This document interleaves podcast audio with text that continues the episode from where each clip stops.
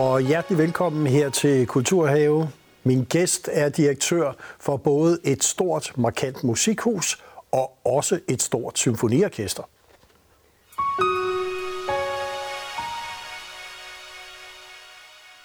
Og hjertelig velkommen til dig, Lasse Henningsen, direktør for Musikens Hus i Aalborg og Aalborg Symfoniorkester, og også formand for Nordisk Koncerthusråd.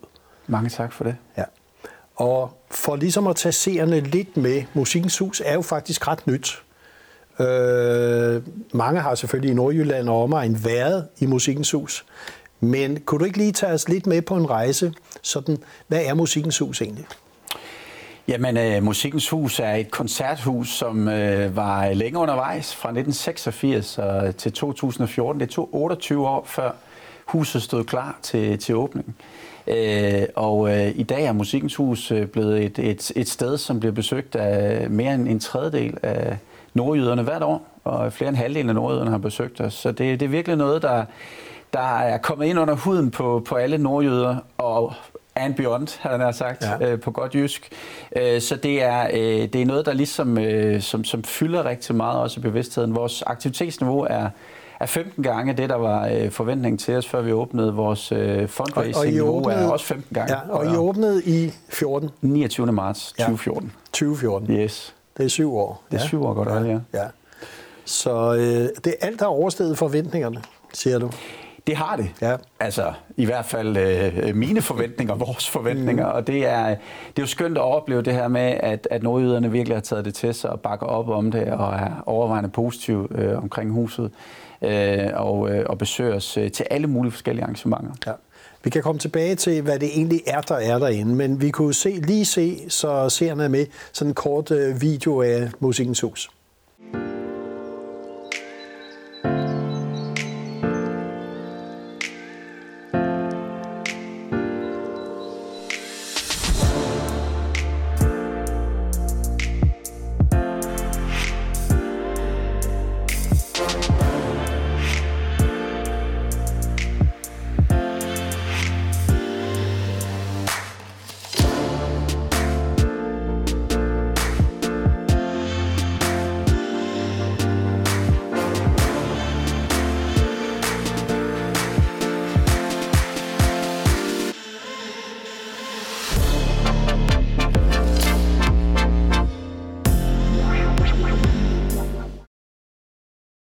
Vi får en lille forsmag på, at der er mange forskellige musikstile og retninger, der bliver præsenteret her. Men selvfølgelig også, at det er et hus. Vi kan se en kæmpe foyer, masser af arrangementer osv. Hvis vi nu lige skulle sådan sige, hvor mange scener er der egentlig, og hvor stort er det? Og kunne du lige sådan give os lidt fakta på Musikens Hus? Huset er ca. 22.000 kvadratmeter. Der er 5 indendørs scener. De 4 af dem ligger i hver sin koncertsal, så altså 4 koncertsaler, og så har vi bygget en foyerscene i øvre foyer. Så har vi også madscenen. Vi driver selv vores restauranter, og det ynder vi at kalde madscene, fordi det er så stor en integreret del af den kunstoplevelse, man også kan have i huset, når man kommer. Udendørs har vi Musikens Plads som en udendørs scene, hvor der er plads til mere end 10.000 mennesker. Så det er sådan en god blanding af forskellige mulige scener. Og det, der sker på de scener, altså udendørs, det er jo alt fra, nu har vi haft EM i fodbold, til fællessang, til verdensballetten. Altså, hvad sker der egentlig derinde? Altså, vi ved jo, at I har et symfoniorkester, og det vender vi tilbage til. Hvad sker der ellers? Ja, vi har simpelthen en alsidighed i det. Altså i starten, der sad vi jo, jeg startede 1. april 2012, sådan officielt 2 år før vi åbnede, og vi sad og prøvede at arbejde med, jamen, altså, hvad er det for nogle målgrupper, hvad er det, vores arrangementsprofil er og skal være. Og faktum er bare, at vi er for alle. Vi skal være for alle. Det er alsidighed, vi repræsenterer næsten alle genrer. Det, der er krav, det er høj kvalitet. Altså, vi sætter simpelthen kvalitet som det store stempel, vi skal kunne sætte på faktisk alt, hvad vi laver. Og så kan man altid diskutere inden for genre, hvad kvalitet er. Men inden for de genre, vi præsenterer, også erhvervsarrangementer og alt det andet, vi prøver at tjene penge på, så vi kan sætte kunsten i scene, jamen der har vi kvalitet som ligesom det gennemgående stempel, vi skal kunne sætte på det. Og vi bliver også nødt til lige at tage lidt fat på dig også, fordi du kommer jo et helt andet sted fra. hvad måske seerne også lige sådan fornemmer. Du er uddannet erhvervsjurist og så videre. Du har været turmanager eller noget i den stil for Creamy, så du har været i underholdning også, og så lander du her, Musikkens Hus. Vel med en agenda, der også hedder, at man må godt tjene penge på den ene side, for at man kan præsentere kunst til den anden side, og lederskab er vigtigt. Hvis vi skulle sætte nogle ord på, hvad du er for en leder, kulturinstitution, hvad vil du så egentlig sige, der bærer dig og din ledelse i Musikkens Hus? Jeg synes, min rolle er blandt andet at finde penge til, at finde tid til at skabe de kreative rum for kunstnerne. Altså i vores hus er vi over 400 mennesker, når der ikke er arrangementer. Vi har det Jyske Musikkonservatoriums Aalborg-afdeling, vi har Aalborg Universitets Musikuddannelse, vi har Aalborg Symfoniorkester, som vi jo vender tilbage til, og så har vi vores egen koncertvirksomhed. Og ud af de 400 mennesker, der er de 360, det er kreative mennesker, udøvende musikere og deslige. Så min rolle er helt klart at sikre, at der bliver skabt de rum. Altså, at der er mulighed for at skabe friheden til, at kunstnerne kan udøve det, de skal. For det kan jeg jo ikke på det niveau, det skal gøres. Så det er min primære rolle, at være en synlig leder, der går foran, sætter retningen. Jeg mener, at det er lederens primære opgave, det er at evne at sige ja eller nej, og nogle gange så tager man selvfølgelig fejl, det gør jeg jo ofte, men jeg siger ja eller nej, det har jeg gjort i de 23 år, jeg har arbejdet som leder i forskellige lederstillinger. Så jeg mener, det er at sætte retningen på strategi, på vision, og jeg har både det administrative, men også det kunstneriske ansvar, både for Musikkens Hus, men også for Aalborg Symfoniorkester. Og hvis vi nu ligesom skal vende os lidt til Aalborg Symfoniorkester, som jo er en vigtig del, og vel også et grundlag for, at man byggede Musikkens Hus, blandt andet fordi man havde et symfoniorkester i Aalborg. Hvad betyder det egentlig for et sted som Musikkens Hus, at man også har et symfoniorkester? Jamen, det betyder alt. Altså, vi lavede den her organisatoriske sammenlægning per nytår 2020. Det er ikke en juridisk fusion, men det er stadigvæk to særskilte virksomheder, en selvejende institution og en erhvervsdrivende fond, henholdsvis, men hvor jeg så har fået æren af at være direktør begge steder. Og det, der ligesom er det, vi ser, det der er opgaven, selvom vi troede, det skulle handle om kunstnerisk udvikling fra dag et, så ramte jo den her pandemi, som gjorde, at vi skulle arbejde med alt muligt andet, men selv i den, og i løbet af den har det givet enormt stor mening og værdi for begge virksomheder. Orkester har kunne hjælpe huset med at skabe indhold i en tid, hvor vi tog ud til plejehjem. Vi har lavet en masse streamingkoncerter og projekter, som vi ikke kunne lave i os selv, fordi den erhvervsdrivende fond ikke har udøvende musikere ansat som sådan. Ikke til at udøve musikken i hvert fald. Og omvendt har vi kunne hjælpe med at prøve at holde hånd under økonomien og så videre for orkestret, men også hjælpe med at sikre relevans i den her tid, som har været særlig, naturligvis. Så man kan sige, at hele coronatiden har faktisk også været et mulighedsrum for at udvikle og skabe nogle synergier og nogle organisationsændringer, der faktisk gør, at publikum får forhåbentlig et bedre produkt. Helt klart. Altså, ordet disrupted, det har vi jo hørt på i mange år. Det er noget, der også blev udfaset af det danske sprog, indtil vi faktisk blev disrupted. Fordi det her skønne land, der blev vi ikke rigtig disrupted for 11. marts 2020, og vores branche blev slet ikke. Og der er blevet talt meget om digitalisering, der er talt meget om alle de fine ord, som man bruger også i erhvervssammenhængen. Men faktum er, at branchen har været i min optik meget konservativ i mange år. Så det, der er sket, er, at der er blevet sat kæmpe skub på digitaliseringen, kæmpe skub på den kreative udvikling også.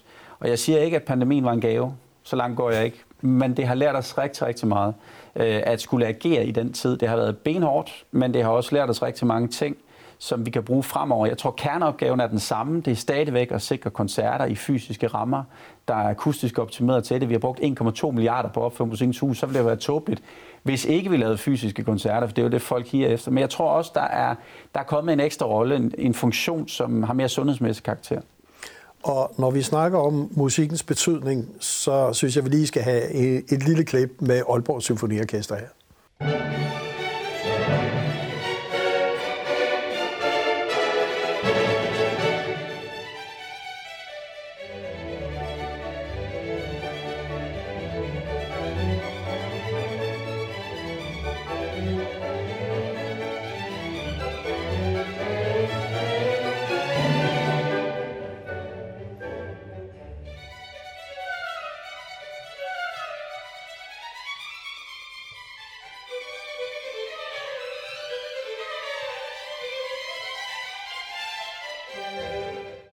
Et lille klip fra genåbningskoncerten med Aalborg Symfoniorkester her.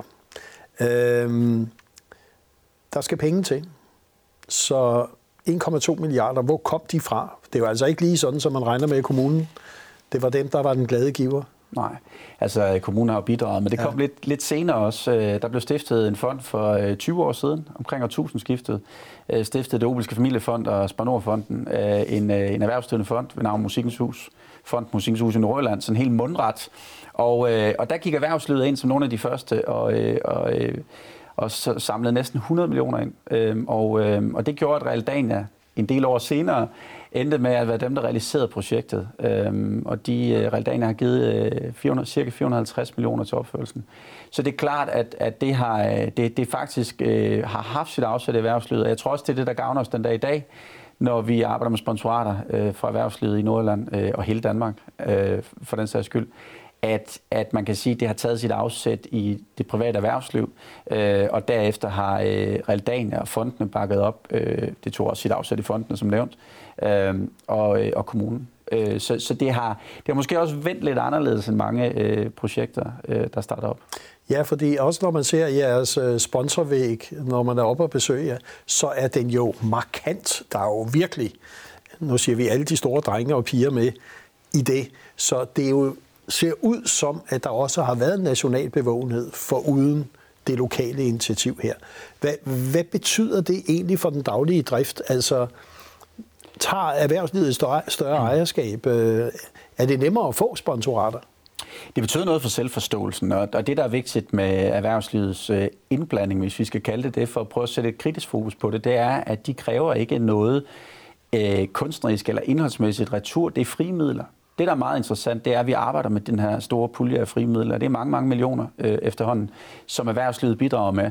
Så det gør noget for den der selvforståelse, at vi er med til også at generere økonomi til det. Og hvert år siden vi åbnede i 2014, er sponsorindtægterne steget. Og faktisk fra 2020 til 2021, her midt i pandemien, steg det mere end 30%. Så vi har oplevet erhvervslivets fortsatte opbakning større nu end nogensinde før. Det er vi enormt taknemmelige over. Men det er også den der med at prøve at sikre relevansen, både i forhold til gæsterne, til borgerne, men også i forhold til erhvervslivet og fondene og bidragyderne i øvrigt. Og det er vel noget, man kan sige, mange kulturinstitutioner egentlig stadigvæk slås med, hvor kommercielle må vi være på den ene side, går det ud over kunsten, må kunsten instrumentaliseres, og du siger egentlig, man kan godt finde en middelvej her, hvor faktisk alle får et ejerskab. Helt klart, og der er selvfølgelig nogle modydelser. Mange spørger, må vi se jeres sponsorkontrakter, for de må jo adskille sig markant fra alle andre, og jeg plejer at sige, det gør de ikke, de er fuldstændig identiske med dem, I har, men det er profilen. Og hvad skal man sige, historiefortællingen omkring huset, og både sådan historisk, men også efter vi åbnede, det er det, der sætter retningen, også på sponsorindtægter. Og så skete der også det, at I fik en bæredygtighedspris for hele byggeriet, og du fik den overrakt og holdt en takketale. Jeg synes, vi skal lige se, hvad du egentlig sagde, noget af det, du sagde, og så kan vi snakke lidt om prisen bagefter. Tusind tak, Mette, for prisen og for ordene. Det betyder overordentligt meget for os at modtage den her anerkendelse. Mange af os kender udtrykket show it, don't tell it. Og jeg tror netop, det er vigtigere end nogensinde før. For der er jo ikke mange virksomheder eller mennesker, der ikke siger, at de er omstillingsparate, agile, ordentlige, digitale og bæredygtige for den sags skyld. Men 2020 alene viser os jo på så mange måder, at det ikke er nok at sige det. Jeg tror, at kloden er et sted, hvor borgerne pt. Higer efter alt dette. Higer efter fakta, higer efter sandhed og higer efter ændret adfærd. Og vi er i gang med Kulturhave, og min gæst er administrerende direktør Lasse Henningsen for Musikkens Hus i Aalborg og også for Aalborg Symfoniorkester. Og vi har lige hørt noget af din takketale, da du fik overrakt bæredygtighedsprisen af Green Building Council. Og det var vel ikke bare en pris for noget byggeri, eller fordi I er bæredygtige med plastikglas eller noget andet. Altså, det var vel mere end det? Helt klart, ja. og jeg har det nok ligesom mange har det, når der tales bæredygtighed. Så smiler vi, og vi tager det begejstrede ansigtsudtryk på, ligesom når folk spørger, om vi er omstillingsparate, ikke? Men inde bagved gemmer der sig sådan en lille smule træthed, for at være helt ærlig. Også fordi der er rigtig mange, der siger, at de gør noget, uden at gøre noget. For os handlede det om helheden. Vi brugte 1,5 år på at få den her pris, og vi har virkelig knoklet for det. Vi har jo selvfølgelig, vi er i en bygning, der er relativt ny. Det er klart, det afsæt hjælper os rigtig meget. Vi har fjordvandskøling, vi har solceller rundt omkring, og vi har alle de her stærke initiativer, som Realdania har været med til at sikre, at bygningen også bliver opført med. Men det er ikke bare det. Altså, for os handler det også om, at bæredygtighed er ikke kun klima. Det er også for os social indsats. Det gælder også indad til vores virksomhed. Vi har faktisk mange medarbejdere med særlige behov, som kræver særlige hensyn, naturligvis. Vores kantine er drevet også på den måde af mennesker med særlige behov. Men også økonomisk bæredygtighed. Der er noget teknisk og processuel bæredygtighed, men jeg vil sige, det sociale element, men også det økonomiske, vejer tungt, fordi det igen samvirker til gode for noget større. Den miljømæssige bæredygtighed, den kunstneriske bæredygtighed. Så det er det der med igen at skabe rum for det og tage ansvar. Og man kan sige, at det at tage ansvar, det er jo en ledetråd, som man har hørt dig sige mange gange, når du også har været ude og markere, hvor vigtigt det er, at kulturen og kulturinstitutionerne tager et ansvar nu. Blandt andet lige her for nylig satte i en dagsorden med kultur og sundhed i hele Region Nordjylland, som der har arbejdet med i mange år i projekter med kulturvitaminer osv., hvor du ligesom understregede, hvor vigtigt det er, at man tager det ekstra ansvar som kulturinstitution. Er det særlig vigtigt nu i en post-coronatid, kunne man spørge? Ja, det er det altså i min optik helt klart. Jeg synes, det er helt afgørende. Det er jo et eller andet sted et udslag af det samfundssind, vi alle sammen er blevet skolet i nu. Det vil jeg sige, men jeg mener, at kulturinstitutionerne har en desto større ansvar, også fordi vi er landmarks, hvor vi er. Alle ved, hvor vi ligger og hvad vi er. Og vi er legitimeret på forhånd også til dannelse. Der er jo også et dannelseselement i det her, men for mig at se, vi hører både om unge og senest ældre, og os alle sammen, der jo kæmper med vores mentale helbred. Der er en mental fattigdom, der omgiver os, på grund af, at vi har lidt afsavn i så lang tid. Per Thorgård, overlæge i Aalborg, sagde den anden dag, at vi er i sygehuset på havnen. Og jeg vil sige, hvor vi før måske kun var vitaminer, så er vi måske også blevet en del af den helbredende faktor officielt. Og jeg mener jo, at kulturinstitutionerne i Danmark skal anses som værende en del af sundhedsvæsenet. Så kan det være, at vi sætter præventivt ind, sætter tidligere ind, men jeg mener faktisk, det er noget, man også skal kræve af os. Og det at kræve noget, hørte vi jo landets nye kulturminister give dig fuldstændig ret i, at det lød også som om, det er noget, der kommer, og noget, der er på vej. Kunne du se en forøgelse af kulturbudgetter eller fokus på kulturinstitutioner komme fra, fordi man tager et større ansvar fra det offentlige?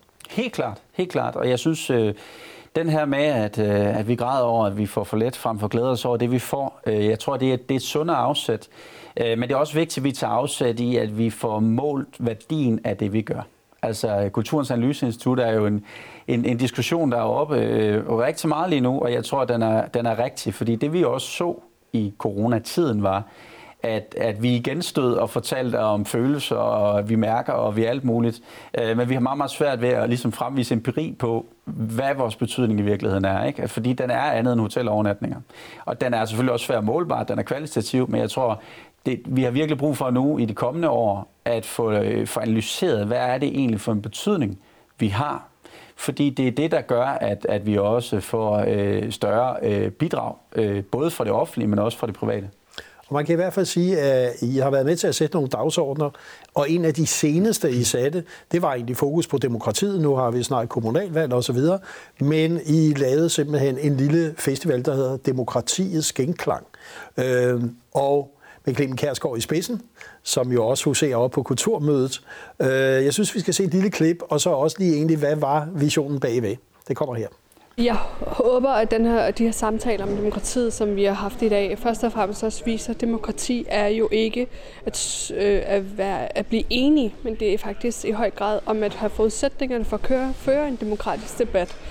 Vi sad jo mange forskellige mennesker i panelet, og hver især havde jo sine egne synspunkter og pointer, men ikke desto mindre, så kunne vi jo rent faktisk anerkende. Og det er jo en vigtig ingrediens i den demokratiske debat og proces, at man er åben over for andres måder at anskue verden på. Altså mit værk her er inspireret af det her fantastiske event omkring demokrati og genklang, hvad I kalder det. Men hele den her ideen om, at der er et levende kunstværk her, hvor folk går ind og ud i alle de her debatter, at kunsten er en aktiv spiller i den her måde, vi kommunikerer demokrati på. Det er et åbent spil, det er fest og det er farver. Det behøver ikke være så surt det hele. Ja, Lasse Henningsen, altså det at tage ansvar for demokratiet, sætte det på en dagsorden, er jo ikke noget, man forventer af et Musikkens Hus i Nordjylland. Eller er det? Ja, altså for os handler det om dannelse. Jeg tror i virkeligheden, tanken startede i forbindelse med, vi havde præsident Obama på besøg for 2 år siden i Musikkens Hus. Og det satte en masse ting i gang. Der var selvfølgelig en plan 3 år før det for ham til at komme, der handlede om lederskab, entreprenørskab osv., men i den større kontekst handler det om dannelse. Det handler om at sætte en dagsorden og dermed fremme også den musikkulturelle aktivitet i Nordjylland. Så vi prøver at fokusere på dannelse, fordi vi mener, at det var jo for årtier siden jo i hvert fald også kulturinstitutionernes ansvar. Jeg tror, man turde sige det højere dengang. Efter hele smagsdommen og diskussionen for et par årtier siden, så er det som om, at nu er det lidt farligt at sige højt, at vi sætter noget i scene, men det gør vi jo. Det er jo vores opgave, det er jo mit ansvar, at de 260 mand, vi har i virksomheden, arbejder med at sætte noget i scene. Så det er det, vi gør. Det er det, vi går efter. Og der mener jeg jo, det er helt naturligt også at fokusere på eksempelvis demokratiet, og i særdeleshed demokratiet, fordi vi skal passe på, at vi ikke tager det for givet. Altså, og så det er sådan noget med både at værne om det, vi har, men også at udvikle det i en tid, hvor jeg tror, den unge generation er betydeligt mere kritisk, end min generation var. Og man kan sige, det at I går ind nu og sætter dagsordenen, det kan være socialt, det kan være sundhedsmæssigt, det kan være for demokratiet, den politiske proces osv., ud over at skabe store oplevelser. Er det sådan, du ser, at et fremtidens kulturhus, musikhus, teater, hvad det nu ellers er, at man er nødt til at agere med nogle helt andre dimensioner også fremover, for stadigvæk at have et publikum? Ja, eller for at have en større relevans for et større publikum. Sådan vil jeg hellere sige det, fordi det er med til, vi kan jo se nu også her de sidste 5 måneder, som vi lige nævnte, inden vi gik i gang her, at vi er tilbage på samme omsætningstal eller højere, som vi var i 2019, som var et rekordår. Så vi kan jo se heldigvis, at vores koncertgæster, de kommer tilbage meget hurtigt. Symfoniorkestrets kernepublikum, der er en 20% fremgang på abonnementer, så alle vælter tilbage i vores koncertgæster. Men jeg tror bare, at rollen, det er blevet meget, meget synligt for de fleste, at der er nogen, der bør tage et ansvar, et bredere ansvar. Jeg tror også på den politiske scene, uden at nævne navne, så er der ingen tvivl om, at jeg tror, at respekten for de politiske embeder er måske ikke så stor på verdensscenen, som den har været. Og der tror jeg, det er fint, at vi andre mere objektive institutioner, der også tager et ansvar for at sætte det i scenen. Og hvis du sådan her skulle sige, hvordan ville Aalborg se ud uden et Musikkens Hus, hvis det ikke havde været der? Men jeg fristes til at sige enormt fattigt en ørken. Ja. Nej, det er jo fantastisk at se, at Musikkens Hus på trods af 28 års tilløb kom, og folk de elsker det faktisk. Byen har taget det til sig, regionen har taget det til sig. Og det er jo enormt dejligt at blive bekræftet i, at alle de institutioner, der også bakkede op om det, også de rytmiske institutioner, som jo også har fået en konkurrent mere, lad os nu bare kalde det er et stykke af vejen også. En kollega, men også en konkurrent, bakker også op om det, vi gør, og synes, at det samlede udbud er blevet langt større. Vi er gået fra ca. 800.000 kulturbesøgende om året til godt 1,2 millioner. Så vi har jo simpelthen, vi kan jo se, at de 400.000, vi har om året, de er sådan set bare lagt i tillæg til de 800.000 brugere, der samlet var før. Så det er jo enormt positivt, at dem, der er, får brug mere kultur, og nye er kommet til, apropos det her med at sikre et bredere publikum. Og man kan sige, at de visioner, du måtte have fremover for Musikkens Hus. Hvor er Musikkens Hus henne om 7 år? Nu har I levet 7 år. Hvor skal det gerne være om 7 år? Vi skal have gjort samfundet til et bedre samfund. Vi skal sætte fokus på dannelse, på læring. Vi skal løfte en opgave for børn og unge, som skolerne desværre ikke løfter lige nu i forhold til musik, i forhold til kunst, i forhold til kultur. Og så tror jeg simpelthen, at vi skal være med til at bidrage til et ændret narrativ, en anden historie omkring kulturens, kunstens, musikkens betydning. Og det tror jeg på, at vi har indfriet om 7 år.